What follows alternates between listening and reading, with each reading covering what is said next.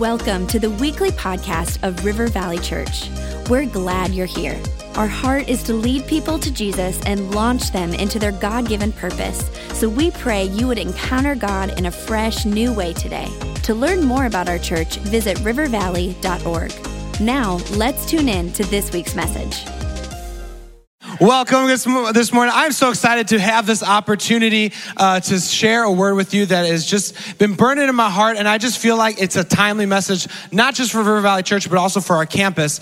And before I even begin, I just want to give where honor and where honor is due. And I just want to thank Pastor Rob, our lead pastor, for giving us young leaders an opportunity uh, to present the word because we know that we have one of the greatest lead pastors in the country, if not the world, and Pastor Rob Ketterling. And I could listen just him him all day. Uh, and so I'm just so thankful that he, has given up the pulpit, but also Pastor Allen uh, to just being allowed to speak uh, because uh, he is an incredible man of God, and he took me as a young 20s, not knowing direction what God's calling me to do, and he, and he hooked me up with a junior high youth pastor uh, who is basically like me, but an introvert, and we just kicked it off, and that's when I knew that God had something in me, stirring me, and then introduced me to uh, my wife while I was dating someone at the time. So he knows what God has planned better than I do, and so also too, what's cool is this is the one year celebration of Pastor Alan, Heidi, Anya, and Magnus being at River Valley Woodbury. So it was, I, yeah, I get to celebrate with you. We crossed paths. He moved from Phoenix. I went to Phoenix, and I was, and so it was kind of fun. So uh, we're so glad that you're here, and uh, we just really know that things are going to happen here in Woodbury. Can I hear an amen on that? Uh, for those of you who uh, first time, I'm the youth pastor, and so here's the thing. I tell this to my youth a lot. Uh, I love to hear if a if a good point is given uh, to hear an amen or hear you go white boy or you go something because I know this it's not uh, it's you're not amening me you're amening the words that i believe god is uh, putting in me to deliver to you. And, and i hope this challenges you encourages you and just uh, let's get ready to roll. Come on somebody let's pray real quick. Jesus i thank you so much uh, for your word. Uh, god without your word and you we would be nothing. So thank you so much. So we just love you uh, and everybody said amen. I had the privilege and honor of going to not one but two Christian universities, uh, North Central University, as well as Northwestern, uh, well, then college, now university. And they had this amazing policy. Uh, I'm sure a lot of it was in good intentions, but it drove us nuts. Is we were only allowed one day to have uh, mixed gender in our room. Uh, and it was always Fridays, but there was a, but the, in that moment, they had this thing called an open door policy because they knew that if you get one day a week, a lot of damage could be done in one day. And so they're like, listen, we are not going to just let you go rampant. We have to have this book policy. And what the book policy is, is your door has to be the same width as a book.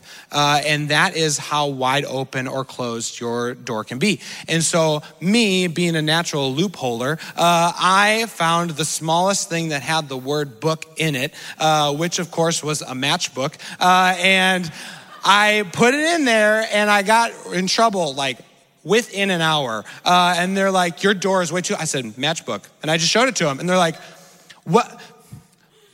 A literary book. That's what you got to do. I'm like, Hey, you established the rules. I'm just providing it. So, whatever. Uh, but we just had this different uh, book policy. Another thing is an open door policy when it comes to business. Uh, there are a lot of businesses who try to establish an open door policy basically to let the workers know that management is not this hierarchy over your head, only there to fire you or give you a raise type of thing, but that there's an openness uh, so that there's access all the time, uh, good or bad, that there's this amazing opportunity that they can just go into the management office and, and talk, or I don't even know what it is. Uh, but as I was thinking about that, it reminded me uh, and encouraged me that God always has an open door policy.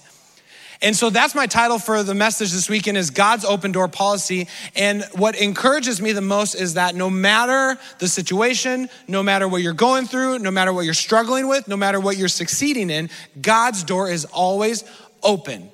And I think we need to have the mindset of if God has an open door policy, we should have an open door policy. And one thing that I love about our congregation is that when it comes to the kingdom of God, uh, not only does God have an open door policy, but we need to establish an open door policy so that when people come into the community and that when people want to find a place that they can feel most at home, they know that River Valley Church Woodbury campus is a place that will not judge, but will open arms, love them, and not condemn them, but will try to bring them to the truth. That's what I want our campus to be. That's what I know the type of campus Pastor Allen wants to be. And so I just want to encourage us, challenge us to let that be the congregation's view of what this campus can be. Because there, we just had Woodbury days. We must have talked to everyone in the community of Woodbury. And there's so many people who are looking for a home. And we want this place to be home for the community. I want there to be not enough seats in this building because we have such an openness to the community that no matter what they're struggling with, uh, they can be home here at River Valley Church. And so when you look at the history of open doors and what God has for us, it starts from the very beginning because he took this guy named Abraham, uh, who was Abram, and, and this guy was messed up from the beginning. Like that's the thing that encourages me the most about the Bible. It's just filled with messed up people who just said yes to God, and then they get this like ginormous honor of being in the Bible, but they were some of the biggest screw ups in the world. And I'm like, I'm not doing too bad. Uh, and so I look at someone at the very beginning like Abraham, and if God can use a person like Abraham to establish his nation with, as we continue on within the timeline of periods when it comes to the whole Jews versus Gentiles and all this type of thing, God's like, it doesn't matter. It doesn't matter. Doesn't matter what you look like, how tall you are, how uh, skinny you are, how not skinny you are. It doesn't matter what it is. It doesn't matter if you're young, if you're uh, really young, or if you're extremely mature, because there's no such word as old. Can I hear an amen? Uh, it doesn't matter because you're a part of the family. And Paul, the Apostle Paul says this not once but three times. In Romans 2:11 it says, "For God does not show favoritism."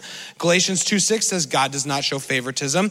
And he, he didn't copy and paste, I promise. And then in Ephesians 6:9 he says, "God is both their master and yours in heaven, and there is no favoritism." So do you think he's trying to get a point across? Right? How many times have we been told things over and over and over, and it's the same thing, and you're like, oh, I should maybe remember that? Uh, Paul's trying to say, listen, God doesn't show favoritism, so neither should you. So you need to stop doing it. And so, my main point that I want to establish before I really dive into it is this if God allows an open door policy to people and does not show favoritism, how can we make sure that we don't close the doors on people who aren't a part of the family yet? Because we are the greatest guide to the door. And anyone who wants to be a part of the door and go through the door, which Jesus uh, will be, we can't get in the way. And so my first point is this: is Jesus is the door. Super simple. Jesus is the door. And when you look at uh, his whole history, he says this in John 10, 7 through 9. He says, So Jesus said to them again, Truly, truly, I say to you, I am the door of the sheep. All who come uh, before me are thieves and robbers, but the sheep did not hear them. I am the door.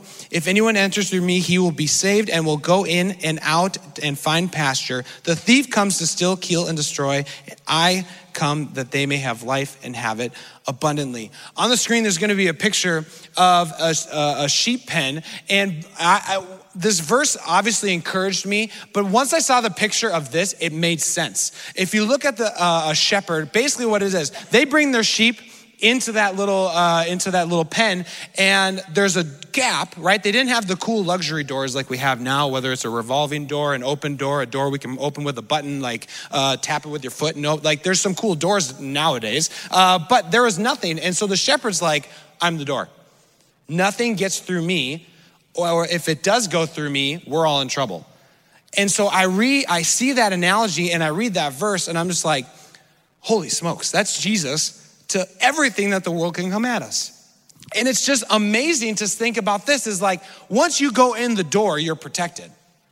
Like when I was a, when I was a kid, anytime I was behind my, my parents' legs, like that was the safest spot uh, to be in the world because I knew that my dad and my mom were protecting me. And Jesus is like, listen, come through the door. The second you come through the door, you're safe. You're safe. And I'm just like, oh my goodness, I don't understand. And it makes so sense the concept now of to be saved, right? Because you're safe from everything that's on the outside. And I think so many times, too, as I think about it, there's so many Christian words that we say and we don't explain, right? Uh, and, and the term saved, we, uh, it, it's a thing we throw out all the time, but we don't understand the concept. And when I see that and I think about danger, and then I think about being a father myself, and then I think about taking them to the state fair and all the creeps that could be there, and I'm just like, oh, try to mess with me, right? I did like 100 push ups today just in preparation for the fair and to eat a ton of cookies, but uh, mostly for protection. But it's just like, I want my kids to feel safe, and when they're around mom and dad, they are going to be safe. When we are around the Savior, we are saved and we are protected and we are well off because anything that hurt us before, we now have the power of Christ around us, protecting us, holding us, and allowing us to run the life that He's called us to live, and that's a free life. And so when we realize that Jesus is the only door to salvation, and it's not because of our good works. It's not because of how many times we've been to church in a row. It's not because of all the uh, Bible verses we memorize. It's not because of all those things. They're not bad things, but it's not the thing that lead to salvation. Uh, the second point is this we are not the door. So if Jesus is the door, we are not the door. And at this point, I just want all of us to just take this big, deep sigh of relief, right? Take the pressure off yourself because you don't bring salvation to people. Oh, right? You can have the wrong answer. It's okay to not know the answer. It's okay if someone asks you a question and you don't understand. You're like, you know what? That's a great question. I don't know.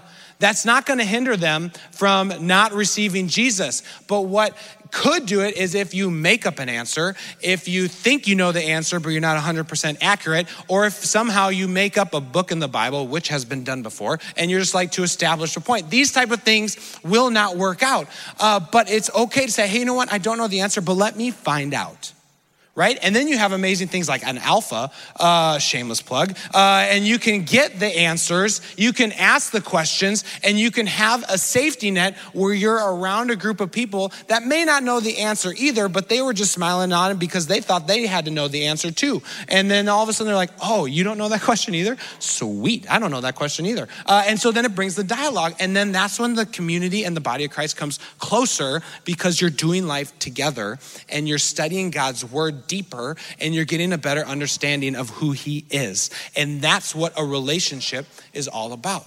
And so when we realize that we're not the door to salvation, we need to look at ourselves now more as like a guide. How many have ever been on a tour before? You can show hands. How many have ever been like on a tour, whether it's Chicago, New York, or any other fancy places? Those are only two fancy places I've been to. Uh, but have you ever been a part of a terrible tour experience? Where you're like, are you sure this guy should be a tour guide? Because he sounds like he is miserable. Like, and you just don't care about the place that you're at because you're so focused on how like poorly this guy is executing this tour. And you're just like, bro, like, first of all, you need a hug. Uh, and then you probably like need a Red Bull or something. Like, what is this? But You've had those bad experiences, and in vice versa, you've had those moments where you have experienced the greatest tour of your life, and you're in an area that's not even that cool, but because the tour guide made it interesting, exciting, and adventurous, you're like, I'd pay again. Let's do it again. Like, can we do this again? And it's the same way when it comes to Jesus, because he's the door, you're the guide to the door. So, how are you explaining the door? Are you excited about it? Are you happy about it? Are you sad about it? Are you offended by it? What is, uh, what is your perspective of the guide? And if we are guides, we need to think every single day as we wake up, what type of guide am I gonna be?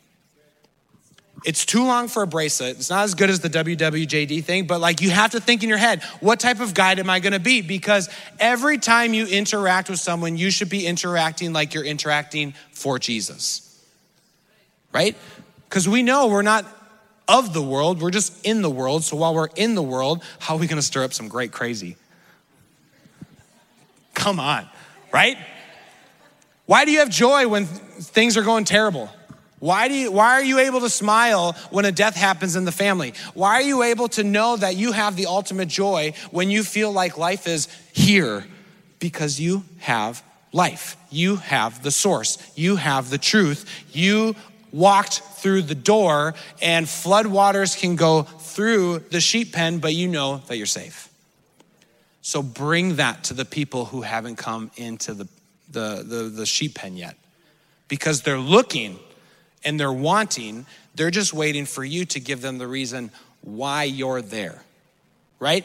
I think sometimes we give way too much weight to uh, the testimony of like, oh man, what am I supposed to say? What are the three points I'm I supposed to give? Like, how many verses do I do?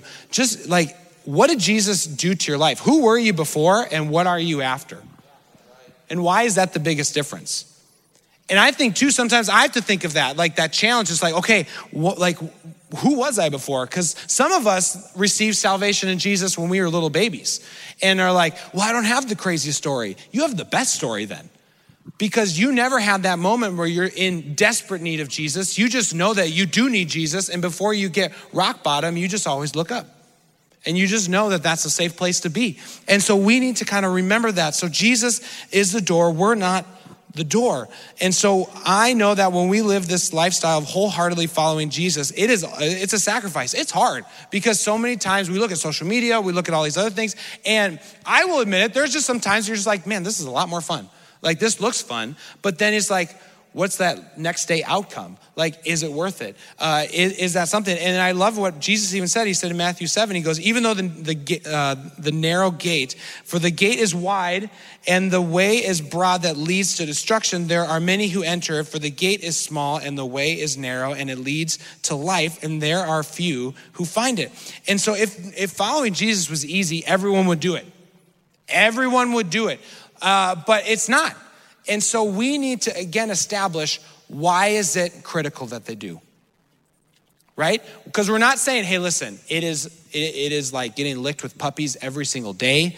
Uh, it's like jumping in a meadow where you get Skittles, just like rainbows actually come down with Skittles. It's not like that. And if we're advertising it that way, we're not doing it justice. We're saying, listen, it's a sacrifice, it's hard, but it's the greatest way, right? Always end it with the positive. You're just like, but what my life was like without or what it could have been like without, I'd rather just say no now and then live that way. And here's why you need to do it as well. And so we look at this and we're just like, oh my gosh, like this is amazing. Uh, but here's the thing, too, is we can't make the decision for people. And I think that's the hardest thing in the world is that we want to make the decision so badly for them, especially when they're loved ones, when they're close to us. We're just like, no, you're you're so close. Like, like you just know that they're close or you know that they're struggling. And you're like, I just need one more thing to just like happen and it's gonna happen. And you wish that you could do it for them, right? Uh, and I love my dad, but he taught me nothing when it comes to fixing stuff. Uh, and I'm just like, I wish, Dad, you could have taught me how to do this so that instead of just doing it yourself. And I think so many times we just want to do it for other people, receive salvation for other people, that we need to realize that if we make a decision, guilt factor, do something like that to them, it's not authentic, it's not real. And then they'll kind of be like, oh, this is a cool door. Oh, inconvenience, we'll go right back out the door. And you're just kind of like, okay, then what was the point? Point anyways. Like, I thought you were going to church. And you're like, man, blah, blah, because it wasn't their decision. And once it becomes their decision, uh, we need to realize that Jesus is always standing at their door. And so you look at the analogies of the door, Jesus saying, listen, you can walk through the door and I will be ready, I will be available, I will like this. But every single day, to the people who don't know him, he's standing at the door. And he's like, I'm waiting. I'm waiting. I'll stay here all, all day. I'll stay here for years. I'll stay here uh, until you're on your deathbed. I will stay at the outside of your heart until you call for me.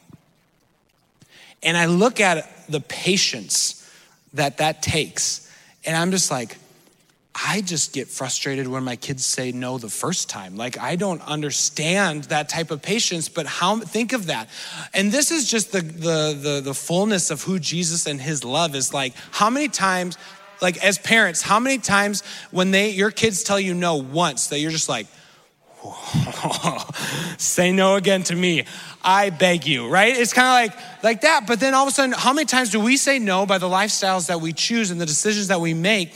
And we are ultimately saying no to Jesus, but yet he's still like, well, guess what? I still love you. I'm still waiting for you. Yeah, keep like keep doing that, but it's gonna bring you emptiness. But keep, I'll, I'm, I'm waiting. And then the second you open that door, I'm gonna walk right in. Because he's not saying, all right, you opened it, now prove it to me that this, this is the truth, that you mean it. You open that door, he'll walk right in. Doesn't matter what you've done, doesn't matter what you're doing. The second you confess your sins and you believe in your heart that Jesus is Lord, he's like, I'm yours. And I don't grasp that type of forgiveness.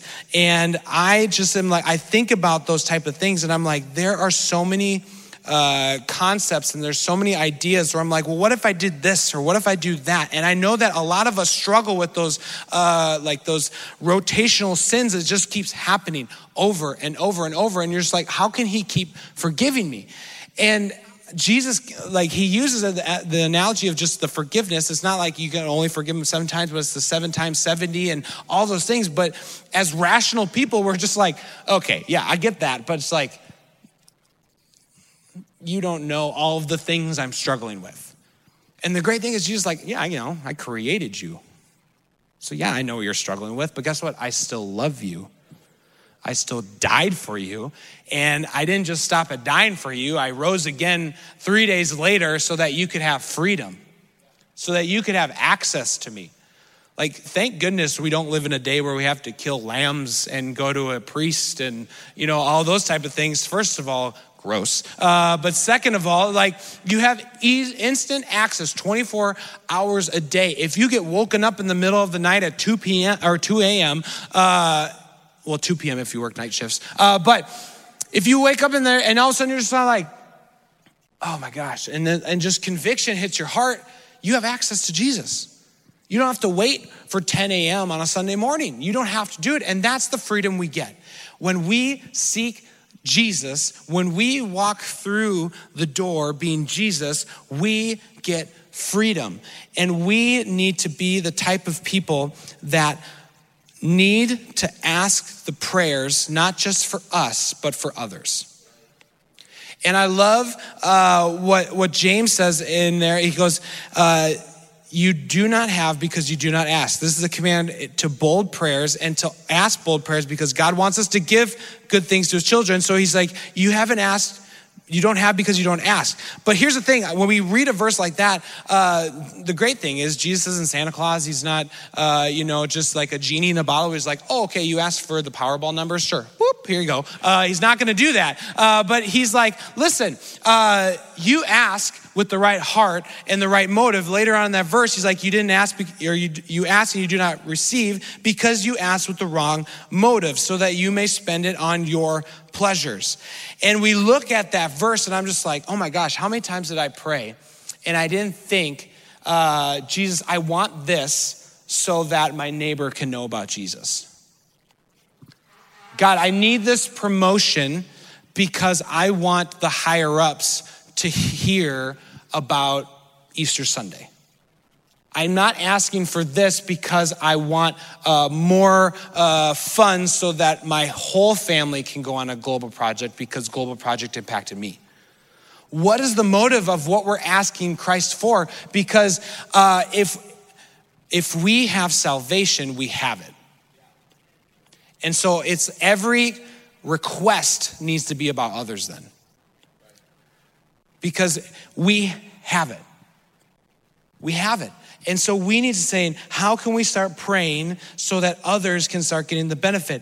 Uh, I'm not going to read the whole passage, but in Matthew 7, it's another verse about ask, seeking, and knocking. But in some translations, uh, the golden rule is, is tied in with that same type of paragraph. And so instead of being it broken up, I love it. It's like you need to ask, seek, and knock about getting gifts because uh, it says, therefore, whatever you do unto others, you do the same to them. And so it's like you need to start asking gifts so that you can give them away. And so my thing is this, and I, I've struggled with this too. It's like, God, I've been asking for a gift for so long and I haven't received it. And then it just kind of, literally, as I was writing this message, I heard this. I felt like God was saying this Why would I give you a blessing when you're a selfish blesser? And so, why would God want to bless a selfish blesser when He's already waiting for you to use the blessing that He's already previously given you, and you're just kind of holding out on it?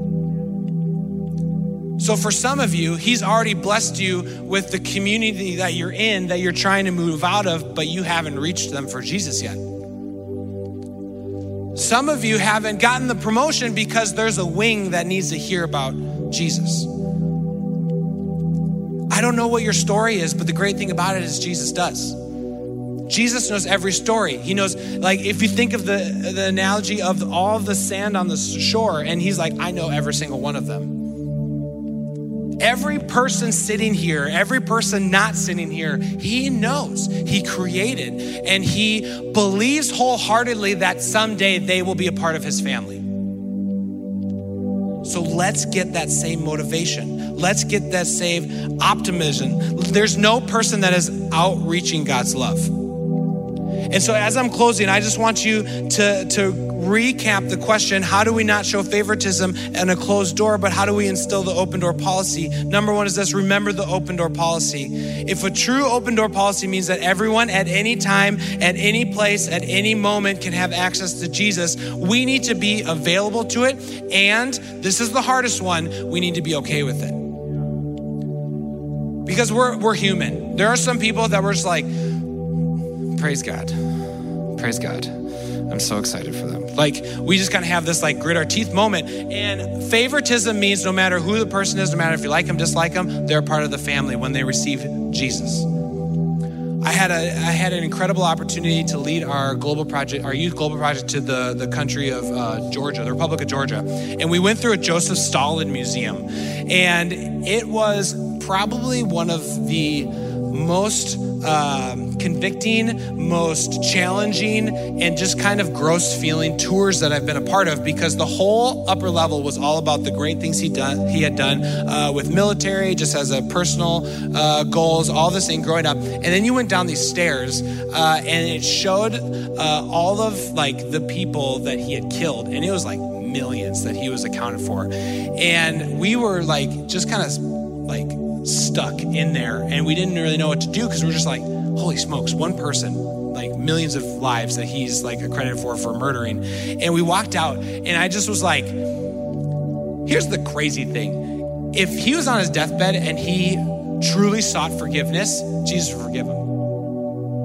and I like had a I had a verbal like confrontation with one of my leaders because he didn't agree with me. And I was like, whoa, you're trying to tell me that if we say that Jesus like will forgive all who confess it. Like, no one is out of the reach. And even the person who's accredited for millions of lives, no one is out of God's reach. So today, wherever you are, you are not out of God's reach. Your family, who has said no nine times, they are not out of God's reach. Your bosses, your coworkers, your classmates, your neighbors, they are not out of God's reach.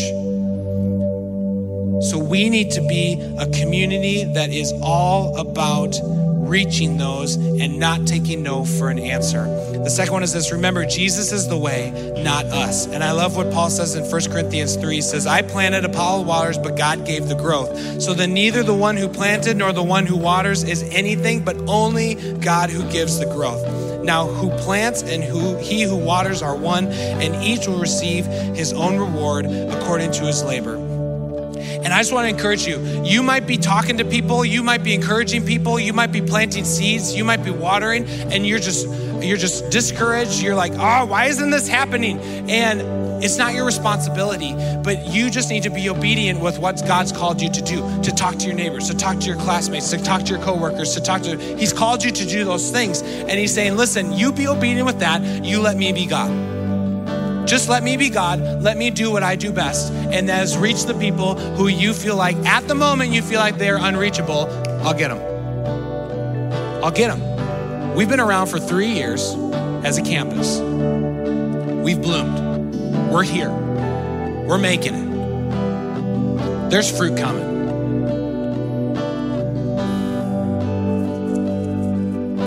There's fruit coming. There's, there's salvation happening. There's people who are going to be reached. Like I said, this building is not big enough for us. There's fruit coming. As a person who grew up in this community, it is a privilege and honor to be here, but it's even more a privilege and honor when I see the Woodbury community and the surrounding cities not just go to church, but have a relationship with Jesus.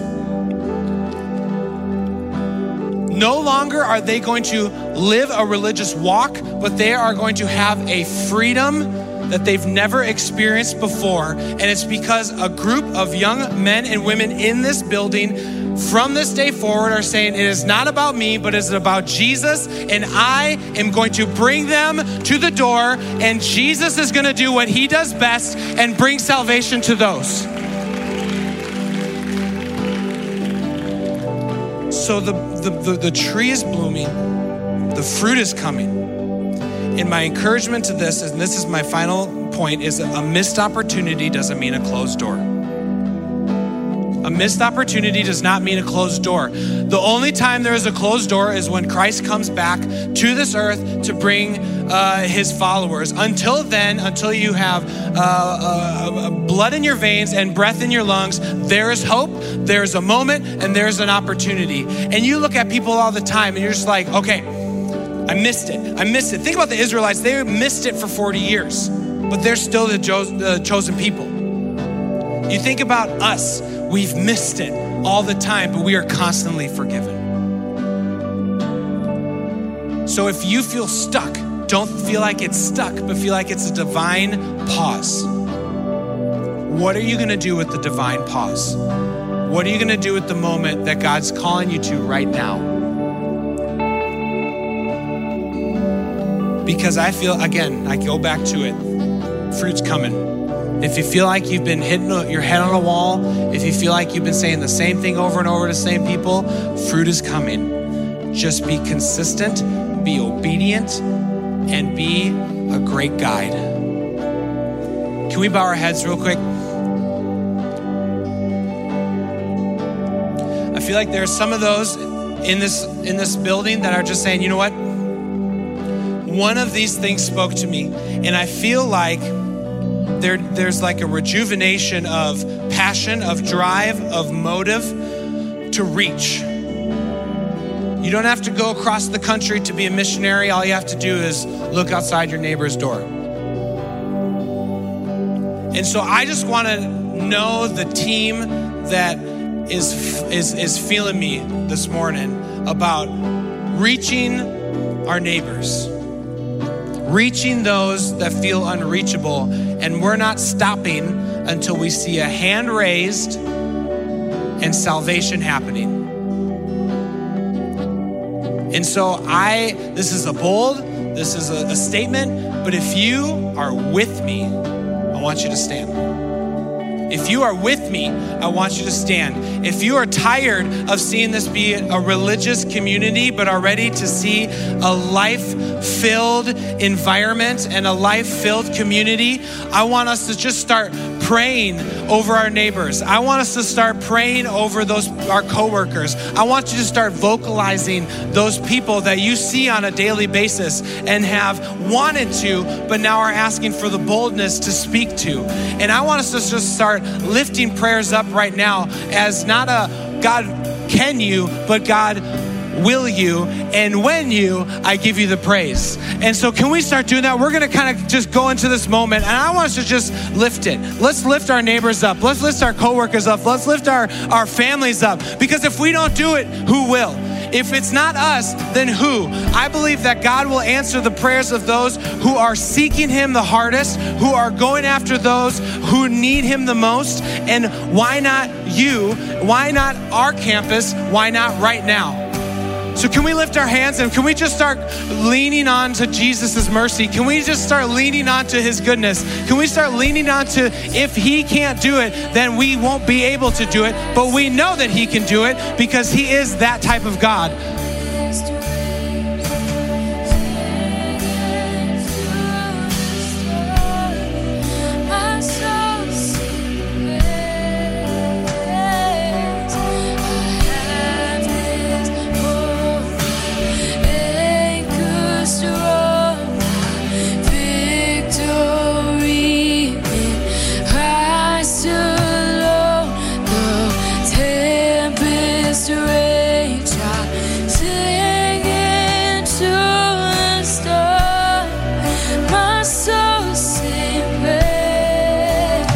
Jesus, you hear the cries of, of your people.